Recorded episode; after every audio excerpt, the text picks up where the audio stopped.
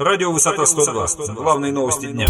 Здравствуйте, в эфире радио «Высота 102». Сегодня в выпуске. В Волгоградской области проводится проверка по факту гибели на пожаре двух человек.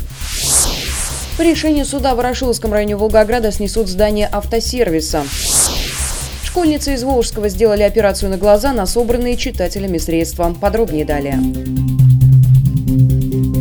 Во время тушения пожара в одном из поселков Красный Яр Жирновского района области были обнаружены тела местного жителя и его знакомой. Как сообщили в пресс-службе Следственного управления Следственного комитета России по региону, по данному факту Жирновским межрайонным следственным отделом организована доследственная проверка.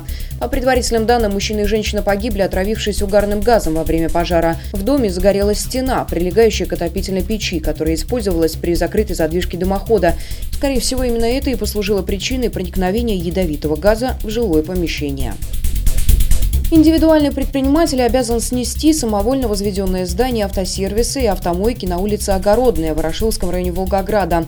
Как сообщили в арбитражном суде Волгоградской области, бизнесмен на принадлежащем ему участке в 2008-2010 годах возвел объект капитального строительства, при этом не обращаясь за разрешением в уполномоченные органы. В ходе разбирательства предприниматель также не смог подтвердить, что были соблюдены градостроительные нормы и инженерно-технические требования.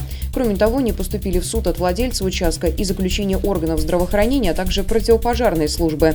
Апелляционная инстанция арбитражного суда подтвердила решение региональной. Таким образом, в ближайшее время предприниматель обязан снести здание автомойки и автосервиса.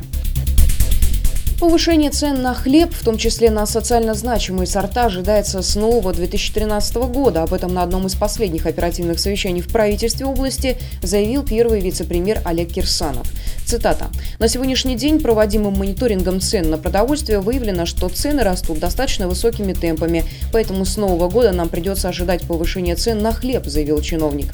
По словам Кирсанова, цена на пшеницу мягкого третьего класса в среднем достигла 10 тысяч рублей за тонну, подсолнечника 18 тысяч рублей. Председатель правительства Волгоградской области Константин Храмов поинтересовался, какова же цена первого класса пшеницы.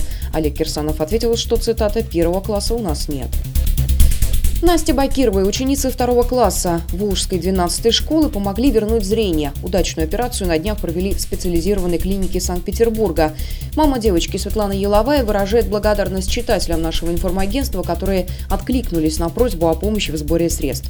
Напомним, семья Насти обратилась в СМИ в конце ноября. Для устранения последствий патологии зрения у школьницы с помощью операции было необходимо собрать 100 тысяч рублей. Наша редакция также благодарит своих читателей за отклик.